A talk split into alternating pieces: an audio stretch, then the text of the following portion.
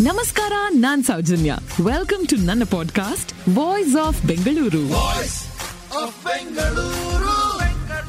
With ಬೆಂಗಳೂರಿನ ಪ್ರಮುಖ landmark cantonment ಇದರ ನಿರ್ಮಾಣಕ್ಕೆ ಕಾರಣ ಸೊಳ್ಳೆಗಳು ಅನ್ಬಹುದಾ? ಸಾವಿರದ ಏಳ್ನೂರ ತೊಂಬತ್ತೊಂಬತ್ತನೇ ಇಸವಿಯಲ್ಲಿ ಬ್ರಿಟಿಷರು ಟಿಪ್ಪು ಸುಲ್ತಾನನ ಸೋಲಿಸಿ ಅವನ ರಾಜ್ಯವನ್ನ ವಶಕ್ಕೆ ಪಡೆದಾಗ ಟಿಪ್ಪು ಸುಲ್ತಾನನ ಅಳಿದುಳಿದ ಸೈನಿಕರು ಅವರ ವಿರುದ್ಧ ದಂಗೆ ಏಳಬಾರದು ಅಂತ ಹೇಳಿ ಶ್ರೀರಂಗಪಟ್ಟಣದಲ್ಲಿ ಕಂಟೋನ್ಮೆಂಟ್ನ ನಿರ್ಮಾಣ ಮಾಡ್ತಾರೆ.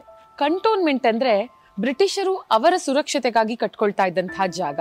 ಅಲ್ಲಿ ಬ್ರಿಟಿಷ್ ಅಧಿಕಾರಿಗಳು, ಸೈನಿಕರ ಜೊತೆ ಇರೋರು, ಅವರ ಸುತ್ತಲಿನ ಜನ ಇರಬಹುದು, ರಾಜರುಗಳಿರಬಹುದು, ಅವರ ವಿರುದ್ಧ ದಂಗೆ ಏಳದ ಹಾಗೆ ನೋಡ್ಕೊಳ್ಳೋದು ಅವರ ಕೆಲಸ. ಇಂಥ ಸಮಯದಲ್ಲಿ ಪ್ಲೇಗ್ ಅನ್ನೋ ಮಹಾಮಾರಿ ವ್ಯಾಪಕವಾಗಿ ಹರಡ್ತಾ ಇತ್ತು. ಆದರೆ ಬ್ರಿಟಿಷ್ ಅಧಿಕಾರಿಗಳ ತಲೆ ಕೆಡಿಸಿದ್ದು ಇದೆಲ್ಲ. ಟಿಪ್ಪು ಸುಲ್ತಾನನ ಅಳಿದುಳಿದ ಸೈನಿಕರು ಇವರ ಮೇಲೆ ದಂಗೆ ಏಳಬಾರ್ದು ಅನ್ನೋ ಕಾರಣಕ್ಕೆ ಕಂಟೋನ್ಮೆಂಟ್ನ ಕಟ್ಕೊಂಡು ಏನಲ್ಲಿ ವಾಸವಾಗಿದ್ರು ಅವರನ್ನ ಬಹಳವಾಗಿ ಕಾಡ್ತಾ ಇದ್ದಿದ್ದು ಟಿಪ್ಪು ಸೈನಿಕರಲ್ಲ, ಬದಲಾಗಿ ಸೊಳ್ಳೆಗಳು.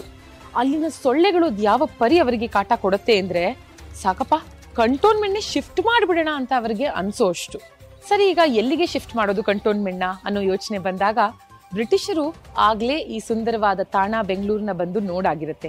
ಈ ಜಾಗ, ಇಲ್ಲಿನ ಪ್ಲೇಸ್ಮೆಂಟ್, ಇಲ್ಲಿನ ವೆದರ್ ಹಾಗೂ ಇಲ್ಲಿಂದ connectivity to Chennai, Mumbai trade ಮಾಡೋದಕ್ಕೂ ಸಹ ಅನುಕೂಲ ಆಗುತ್ತೆ ಅಂತ ಹೇಳಿ ಕೊನೆಗೂ ಸಾವಿರದ ಎಂಟುನೂರ ಒಂಬತ್ತನೇ ಇಸ್ವಿಯಲ್ಲಿ ಕಂಟೋನ್ಮೆಂಟ್ನ ಶಿಫ್ಟ್ ಮಾಡ್ತಾರೆ ಶ್ರೀರಂಗಪಟ್ಟಣದಿಂದ ಬೆಂಗಳೂರಿಗೆ.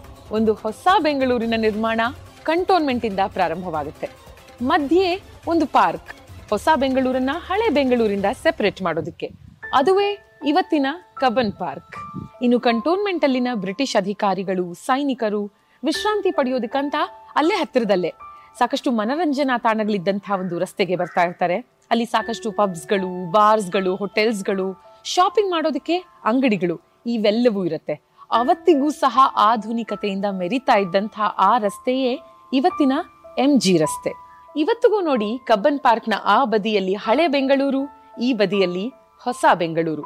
ಈ ಎರಡರ ಪರಿಚಯ ನಿಮಗಾಗಿದ್ದು in voice of Bengaluru Voice of Bengaluru. Thank you for listening ಮುಂದಿನ ಎಪಿಸೋಡ್ನಲ್ಲಿ ಮತ್ತೆ ಸಿಗೋಣ. ಈ ಪಾಡ್ಕಾಸ್ಟ್ಗೆ ಸಬ್ಸ್ಕ್ರೈಬ್ ಆಗಿ ವಾಯ್ಸ್ ಆಫ್ ಬೆಂಗಳೂರಿನ ಸಂಚಿಕೆಗಳನ್ನ ಮಿಸ್ ಮಾಡದಿರಿ. ನಮಸ್ಕಾರ.